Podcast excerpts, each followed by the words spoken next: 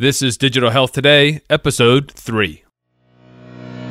Welcome to Digital Health Today, the podcast focused on the leaders, innovators, and technologies transforming healthcare today and tomorrow. Find us online at digitalhealthtoday.com. Now, here is your host, Dan Kendall.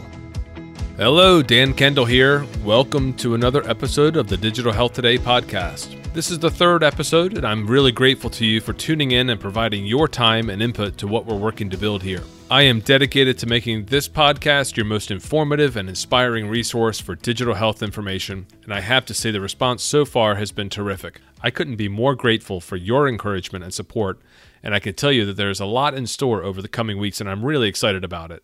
I have some great guests lined up, and I'll be attending some world class events like the Health 2.0 event in Barcelona in May and those are opportunities where I can bring you more insights and knowledge from leaders around the globe. We will also have some outstanding partnerships in store with organizations that really want to engage with the digital health community, so stay tuned for some key announcements.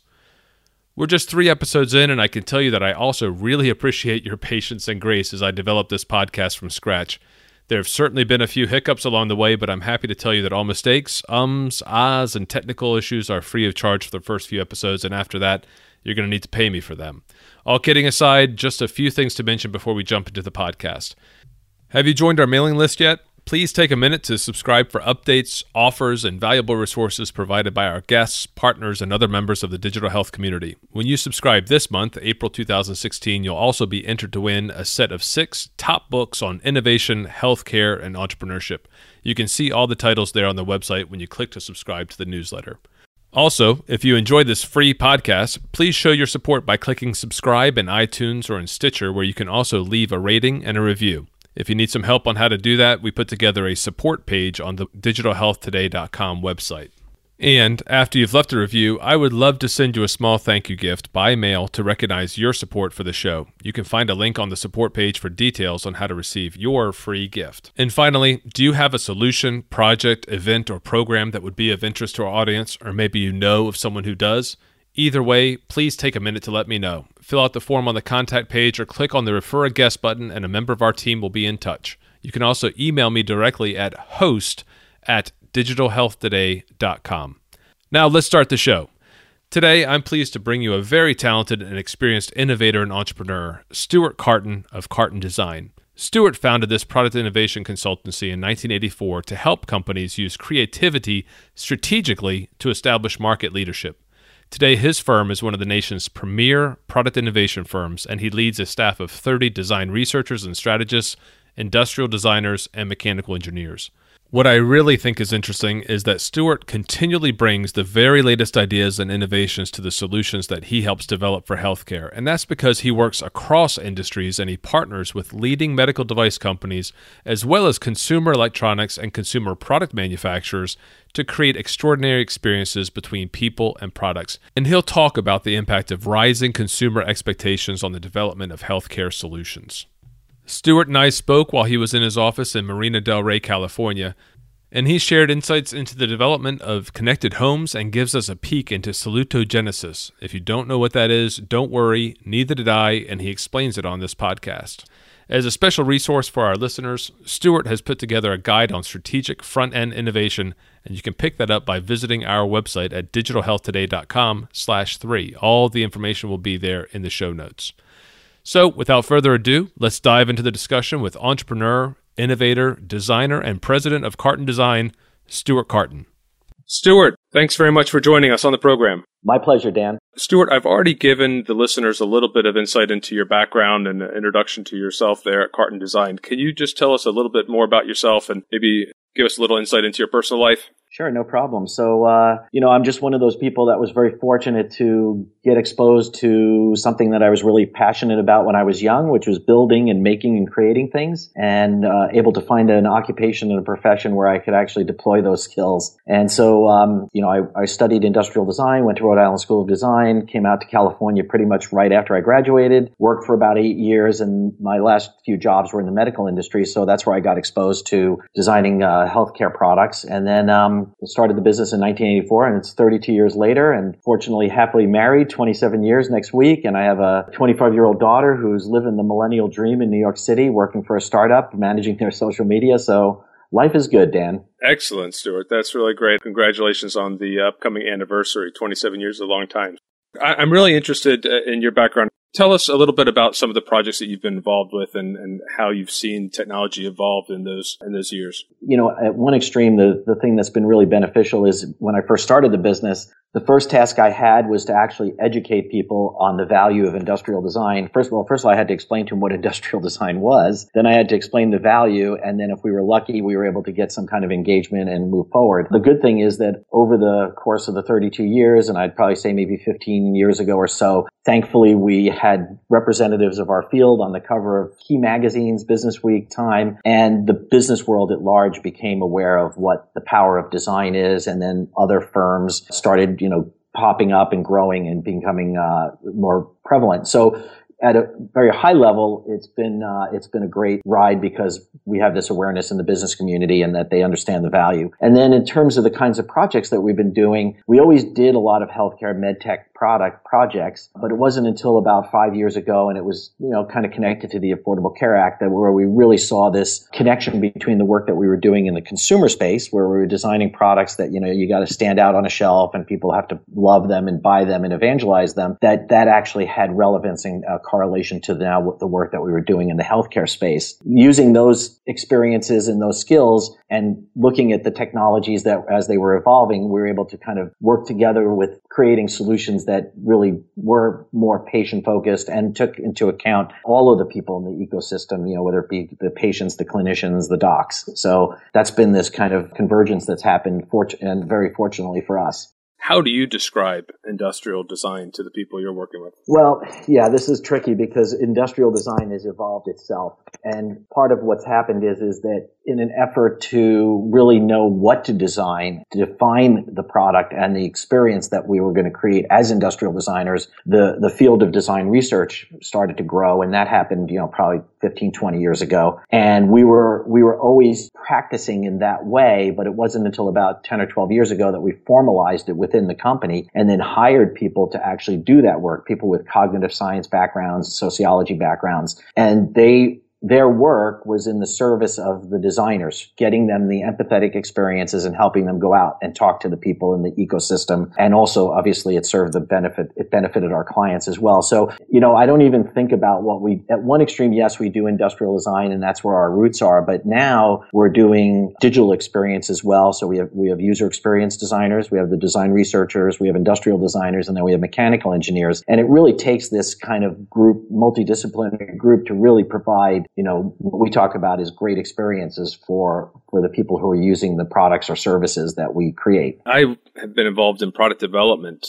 for most of my career and software was always something that I was involved with, but it was always just, it was just a part of the hardware design, frankly. And now software development and user experience and user interface design is so much of the product itself. That actually a great product, if it doesn't have a, a wonderful software experience, the product's just going to get lost and not get traction. I totally agree with that. So our roots with software were in what we would call embedded software, where we were creating products or instruments that had some sort of a user interface. And slowly, just like the smartphones that we use, you know, it got stripped back to the actual digital component being the actual experience versus the knobs, the buttons, and the dials, which we still, we call the PUI, the physical user interface, which there still needs to be those components, but you're, as you're designing a product, you're trying to tease out the hierarchy of the, the interface to know which ones, which controls or interfaces need to be physical, which is versus those that are digital. If you track along in the consumer world, like I just mentioned with smartphones, you know, this is the world that we're training people in, you know, how to actually make their way through digital experiences and enjoy and hopefully make them happy through with those digital experiences. So what's happened for us is as technology evolved and most recently with connectivity and you see devices that collect data and how that data gets brought back to people, which needs to be converted to information for depending who they are in the ecosystem. You know, there's, that's really where our work is crossed over from not just doing hardware, but doing the actual digital experiences, whether it be apps, web portals, those sorts of things to support the products.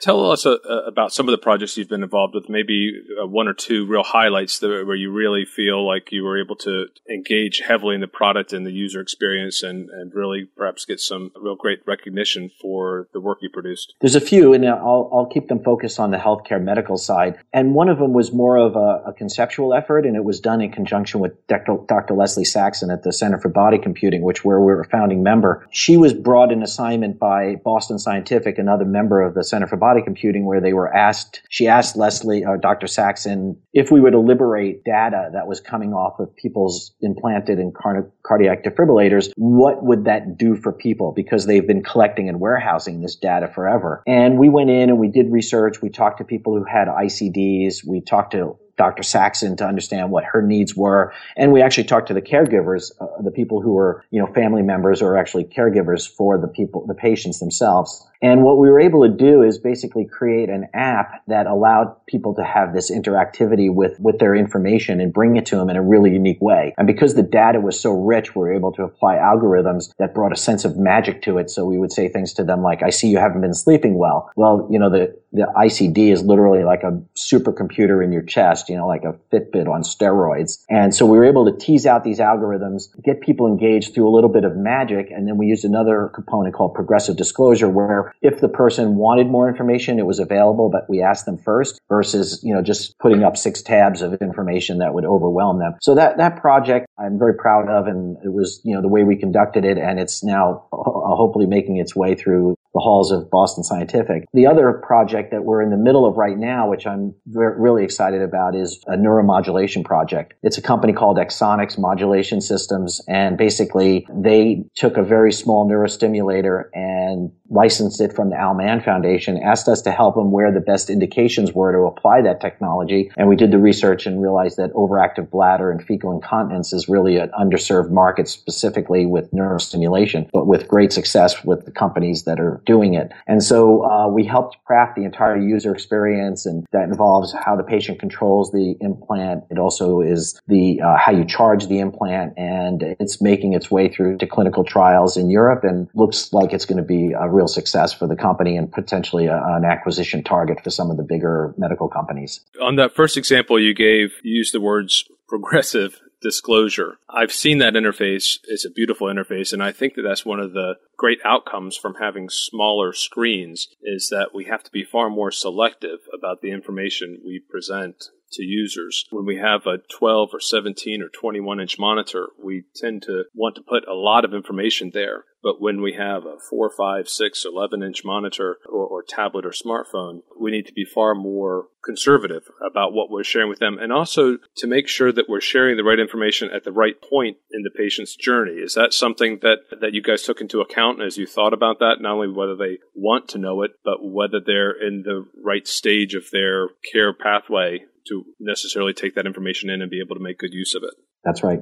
Yes, absolutely. I mean, that's critical. And that's a lot of the work that we're doing with our design research team is to really understand patient journeys. And we're typically hired, you know, by companies that have specific products, whether it be for acute pain or whether it be they're having a AAA stent or depending on what it is, but really looking at it through the lens of the patient and looking at it in a way that speaks to them on some emotional level and also does exactly what you alluded to, which is bring them the right information at the right time when they want it. So I think that's a, definitely a big focus for us. And I, it's funny with when we go out and we share some of the visuals, the maps, the things that we do to help illustrate this journey, you'd be surprised at how many people haven't even thought about it or even, you know, realize that this is a, a dimension of how they can drive innovation. It's shocking how little thought sometimes is given to design in relation to healthcare products. And I think design has always been a verb and now used more as a noun as, you know, we need, we need to have good design product or experience whereas we would use design as a means to an end. And you may have seen it more prevalent in other sectors before it seems to have been adopted within healthcare. Is that true? Oh, totally true. And it goes back to my comment I made earlier about designing consumer products and the challenges you have there, which is you, you need to make something that is going to stand out. You know, typically you really need to differentiate something, whether it be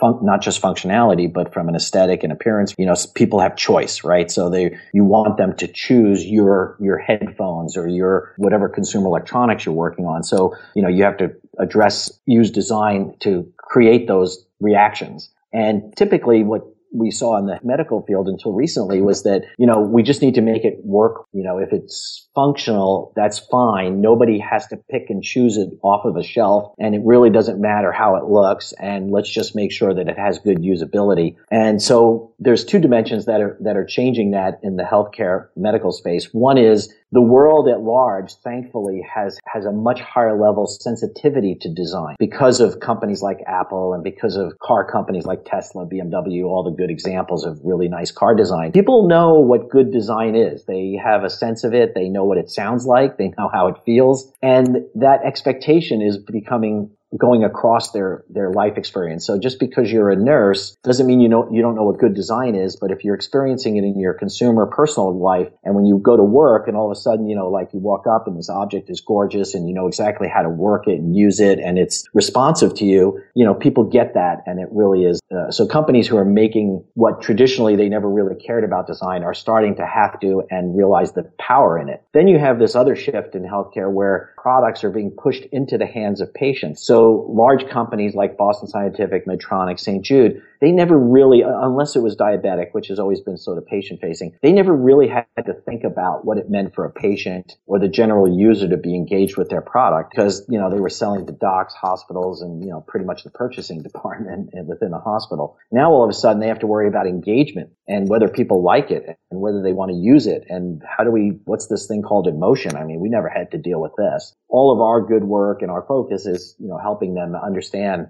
how to create those better experiences and get people to react to their product. And ultimately, consumerism of healthcare will come full, full around in a full way where, you know, consumers are going to have choice and they're going to be wanting the stuff that looks the best, works the best, easiest to use, you know, that just the way they do in their personal lives. Yeah. And I think a, a lot of that is because when patients used to go into the healthcare environment in the past, there was probably better technology in the hospital than there was in their home. But now that patients have far better technology and experiences and mobile phones and access to their banks and access to their loved ones and access to their other pieces of information. They can get car loans and mortgages and select the interior of their car through their phones. And they go into the hospital and it seems like you're you're being thrown back and being told to use a television that doesn't have remote control or yeah, I heard somebody say something the other day. They said, you know, 10 years ago, everybody was like, digital banking, you know, one day we'll all be doing digital banking. Well, the word digital isn't even there anymore. This is just banking. This is how it's done now, right? You take a photo of your check and deposit it and there you go.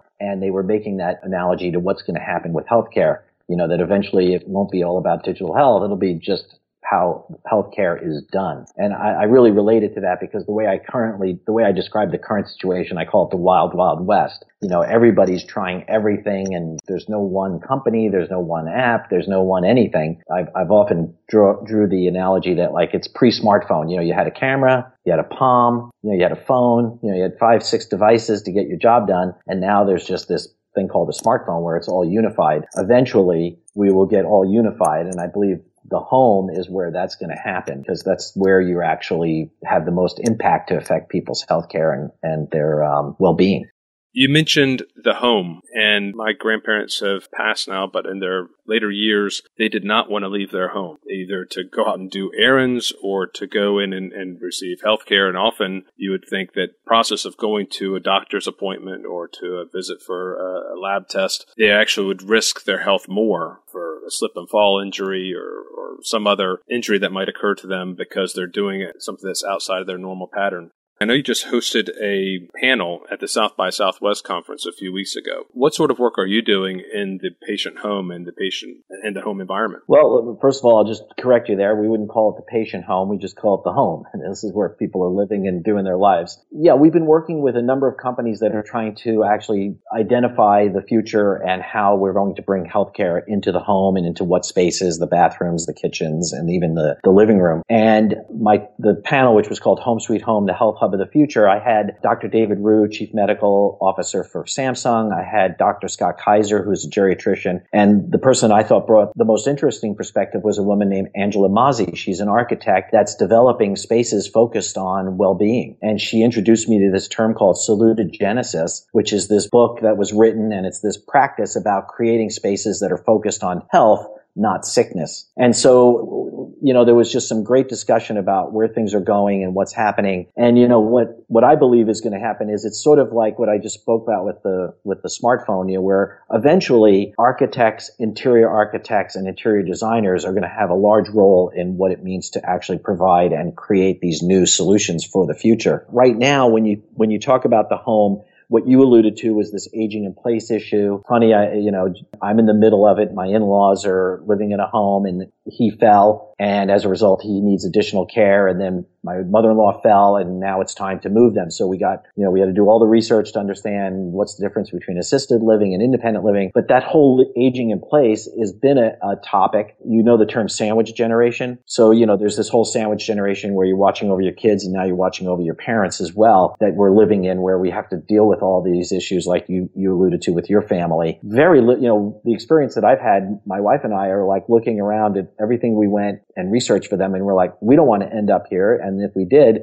this isn't the kind of place we want to be at. So I do think with the baby boom and the silver tsunami coming, there's going to be a real shift in architecture and in what it means for us to live out our lives, whether it's ho- homes that morph, that facilitate that living in place, or whether the kinds of places we go to, whether they're more communal, whether they have, you know, shared services for food prep and for healthcare, but you're still in your own little independent bungalows or cottages. I mean, there's so much to, eh, you know, that's going on there. And I think that has potential. You mentioned the sandwich generation, looking after your aging parents and the children you're raising yourselves. I believe you also done a little bit of work or research into how people can not just try to keep their loved ones aging in place or in their homes, but also tools and, and ways that we can use technology to help us in our parenting and, and just the conduct of our home. Yeah, that's right. Uh, you know, the way that we've been thinking about it is, is that you think about well-being and healthcare as affecting all life stages. So right now, as, as we just spoke about, you know, big focus on the aging and big focus on when people, you know, are in that uh, demographic where they have comorbidities or they're, you know, they're, they're failing because of aging. But the reality is, is if you think about a future where sensors and technology is built into the fabric of our homes, you can help kids with acne. You can help babies with potty training. You can help people with, you know, the number one apps that are sold off of the app store have to do with pregnancy and menstruation. So,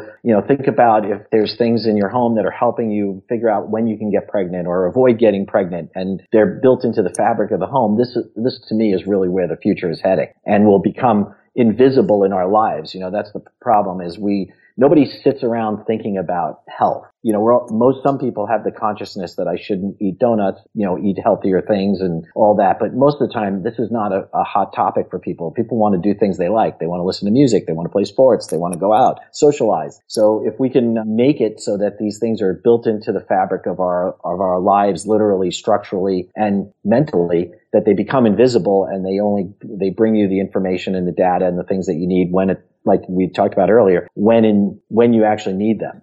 You mentioned a few large companies that you've worked with. I know you've worked with some smaller businesses as well that have needed your help designing products. When do companies normally engage with you? At what stage in their development do they normally come and knock on your door? Well, I'd say, you know, the, you have uh, the enlightened companies and then the companies that maybe by accident or stumbled into an engagement with, uh, with somebody like us. So, you know, the, the rule of thumb in general is the earlier the better because we can help shape and drive what that what your product can look like, what the experience around that product can be, and affect it in a much bigger, broader way. You know, if somebody has a technology, you know, the best case scenario is somebody's got a technology, they've proven that that technology is actually efficient, works, whether they've been through clinical trials or, or done bench testing or whatever it may be. They come to us and say, you know, here's this technology we have, it's proven out, but what we haven't done is figured out how it will, where it should be placed and what's the experience in the marketplace so that when we do bring it to market, there'll be traction and it'll be, you know, minimal friction to have it adopted and put into to use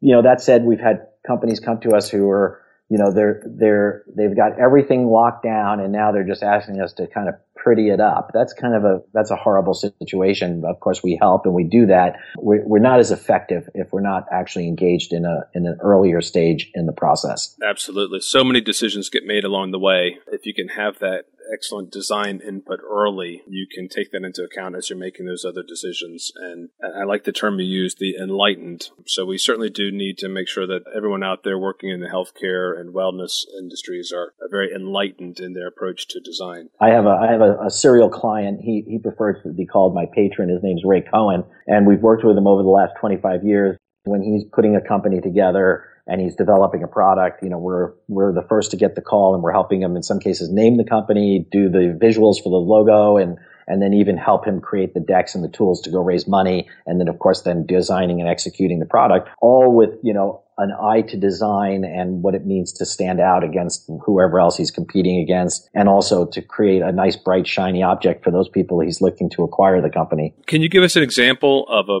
project that you got involved with that let's let's call it run by one of the unenlightened groups. Maybe it was actually frankly a train wreck before you guys got involved and that you guys tried to to get put back on the right path. Can you sort of take us through the steps that you follow. Actually, I'll open it up for either group, whether it was an enlightened project, enlightened client, or one that you got involved a little bit later in the game. Can you take us through some of the steps, how you approach a design engagement with a client? So one project in particular was a company called Dental View and they had pretty much built out and finished the product itself. And what nobody ever did was actually go out and talk to dentists or, or hygienists who were target users for this product. And so they went to market with it and got huge pushback. And a lot of it revolved around a couple of simple things, simple things that if they had gone out and actually talked to their target market and looked at the context of use in the environment, they might have saved themselves a few dollars. So for example, dentists traditionally, when they're doing their work, they're really only focused and looking in one place, and that's in your mouth. And this technology, which put a fiber optic camera on the end of a tool that allowed you to strip scrape below the gum line so you could see the, the periodontal calcification required that they look at a monitor while they're actually doing the scraping. And the current, the incarnation that they showed up with, you couldn't get that video, that monitor into the field of use of the dentist so that he could actually kind of go back and forth, think like heads up display, you know, between working in your mouth and actually looking at the screen to see what he had. And so that was, that was one issue that we were able to solve by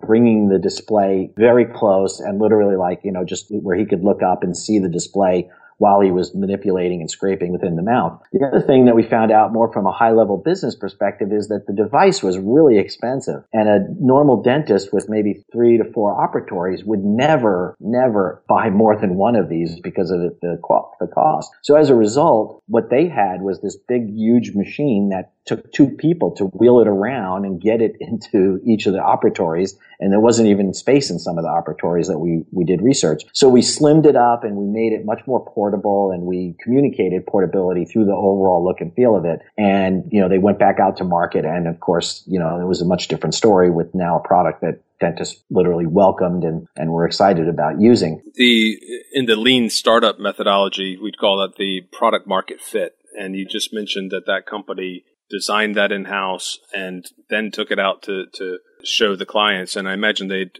invested a significant amount of resources at that stage before they went out and engaged with customers. And really, I think that's a lesson for a lot of businesses. And we talk about it, I think, a lot more now. I'm not sure how long ago that example occurred, but it seems to be that people are much more aware now that they, they don't need to protect their idea from the outset. They need to be able to talk to uh, customers and the market about it so they can make sure that before they use their own money, their friends' money, their family's money, or go out and try to raise money, that they actually have a product that's going to fit what the market needs. I hear what you're saying, and we're definitely seeing a shift more towards people doing that and doing it in a lean way. I mean, even, you know, startups come to us and they don't have the kind of budgets that we require to go out and do that in a more formal way. I tell them, do it guerrilla style. Just go out, make a phone call, go visit, make sure you understand where this is going to live and who's going to use it.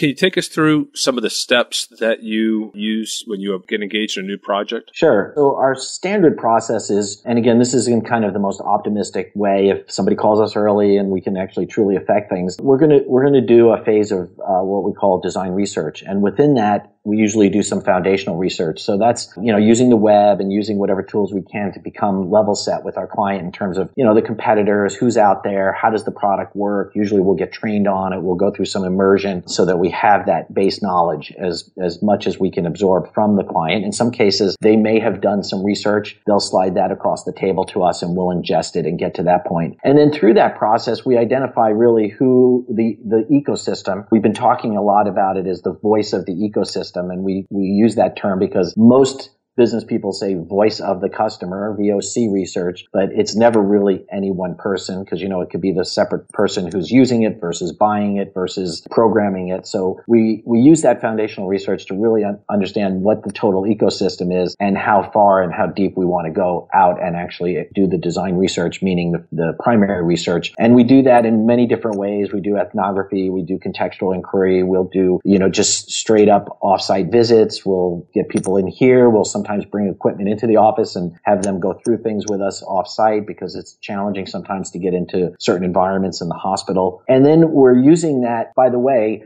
we're highly collaborative. So our process is really almost require that the project team from our client is riding shotgun with us through all of this. Because in the end, and we've been very successful at this, when, when that team goes back and they actually are talking to the rest of the management or even the other teams at their office, they, they need to stand up and talk about the experience and talk about the product and what we learned. And that's the best case scenario for us. So we're really about not just being hired as consultants to go off and then come back with magic solutions we're actually training our clients how to fish, quote unquote fish, as we go through this. So we go through that design research and then we go through a bit of analysis. And this is really where it is helpful to have the client there because there's just a, a certain amount of tribal knowledge that we can't come up to speed on that they have embedded in their organization. So we go through the analysis to really uncover where the unmet needs are, where there's opportunities. And those opportunities could be product focused. They could be digital focused. They could be marketing communication focused. They could be service based. So we, there's a very big payoff from this upfront phase that we do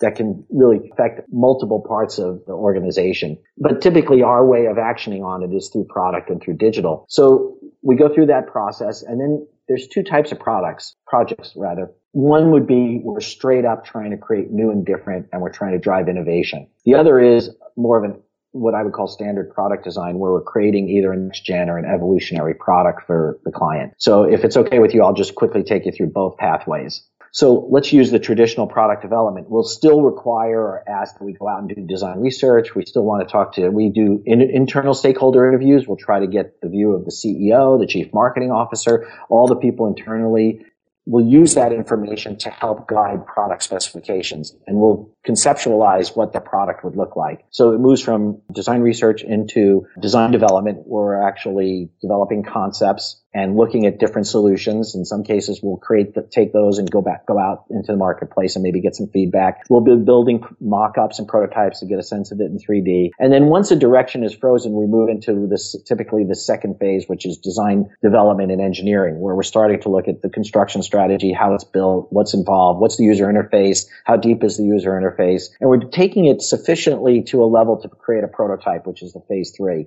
a works like, looks like prototype. So something we could take out and actually, again, test and put in front of people. The fourth phase after we build that prototype is to do all the final engineering and modifications. And we're working very closely with the client because they typically own the internals and we're giving, they're giving us guidance of, of you know, keep out areas, what we can do, can't do with the internals, relationships. And then, you know, the way I describe it is they're, they're designing it from the inside out and we're designing it from the outside in and we need to, you know, reconcile and calibrate that. Phase five is to go back out and build engineering prototypes, really what I call an insurance policy before we go to the next phase, which is to release it and, and go to tooling and production. And then we stay involved in our phase seven to actually monitor that to make sure the design integrity is upheld. So that's your standard product development process. But the innovation side of it is a little different. We're trying to create some new and different products or services for our client and we take a very different approach. So again, usually we're starting with some sort of right to win, whether it be technology or they have access to a channel. And we are going out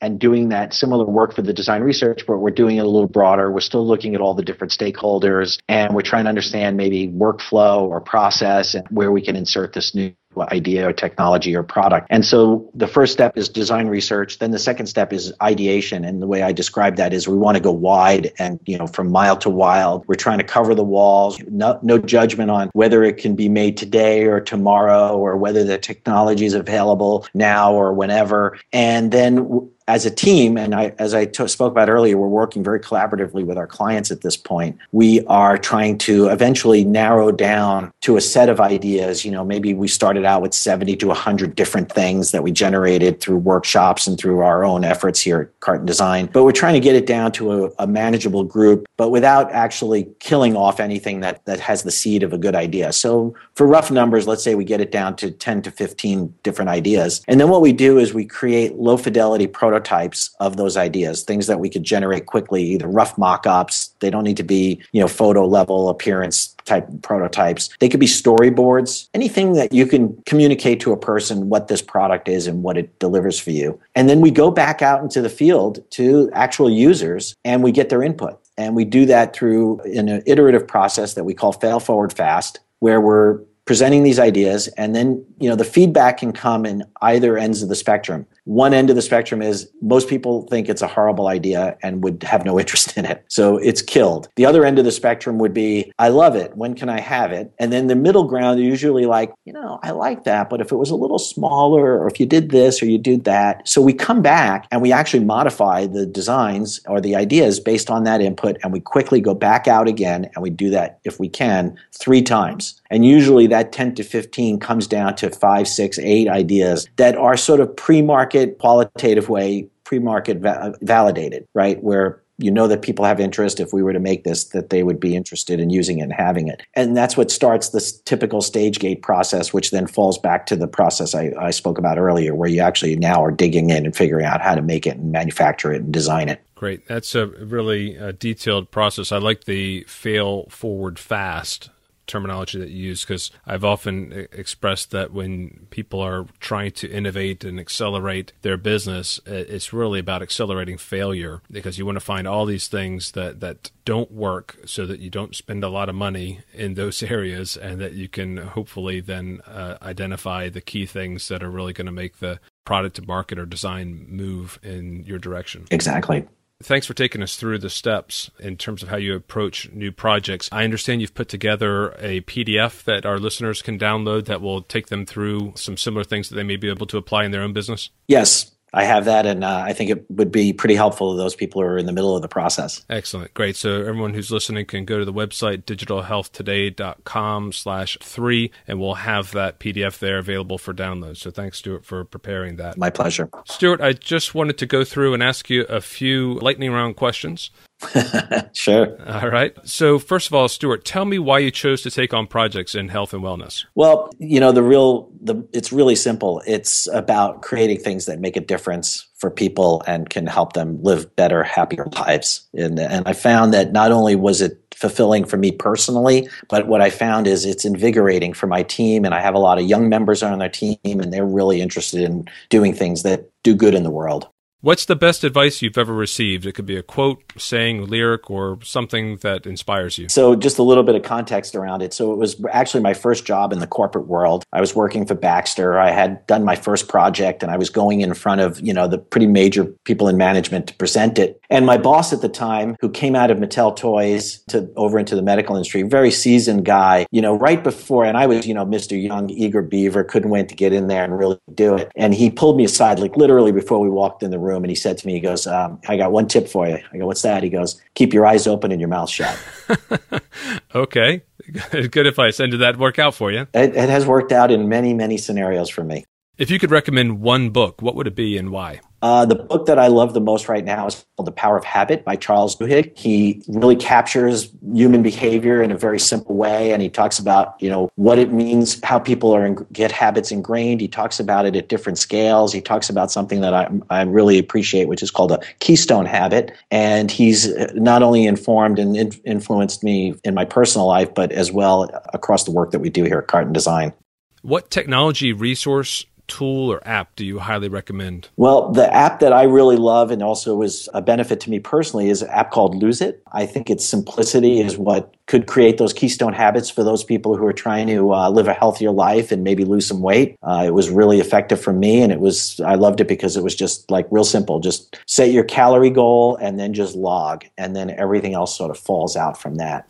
We'll have a link to that in the show notes. And finally, in appreciation of your participation in this podcast, we're going to make a donation to a charity of your choice. Which charity have you chosen and why? Um, I love Donors Choose, which is the website where you can go in and actually pick and choose from teachers and schools who are asking for equipment or, or you know different services. And there's one right now called Make Your Mark with markers that I really like. And if you would donate to that, it would make me really happy. Stuart, why don't you give the listeners a few ways to get in touch with you, to follow you, and possibly engage with you in the future? Our webpage is kartendesign.com, K A R T E N design.com. Uh, you can follow me on Twitter at Stuart Karten. And if you want to reach out to me personally, Stuart, S T U A R T, at kartendesign.com. Excellent. Thanks very much for being with us today, Stuart. My pleasure, Dan. And there you go. I always enjoy speaking with Stuart, and I always get some great tips on how I can improve some of the projects I'm working on with my clients. I wish I'd been able to see that session he hosted at the South by Southwest conference last month, where he discussed the home as the health hub of the future. But we did manage to get the slides from that session, and those are available on the website. Those slides, plus the complete innovation process that Stuart talked about, links to some of the projects and companies he mentioned, and even more. All of that is available for download in the show notes. Just go to digitalhealthtoday.com forward slash three. That's the number three. While you're there, make sure you're always kept up to date on the latest podcasts as well as to hear about upcoming guests and your opportunities to get your questions answered. Take a second to subscribe to our newsletter, and you'll also be entered into our contest this month. Your feedback and comments are important to me, so feel free to get in touch with me on my Twitter handle, HealthTechDan, or email me at host at digitalhealthtoday.com. That's the end of our show. Thanks again for joining. I'm Dan Kendall. Until next time, keep on innovating.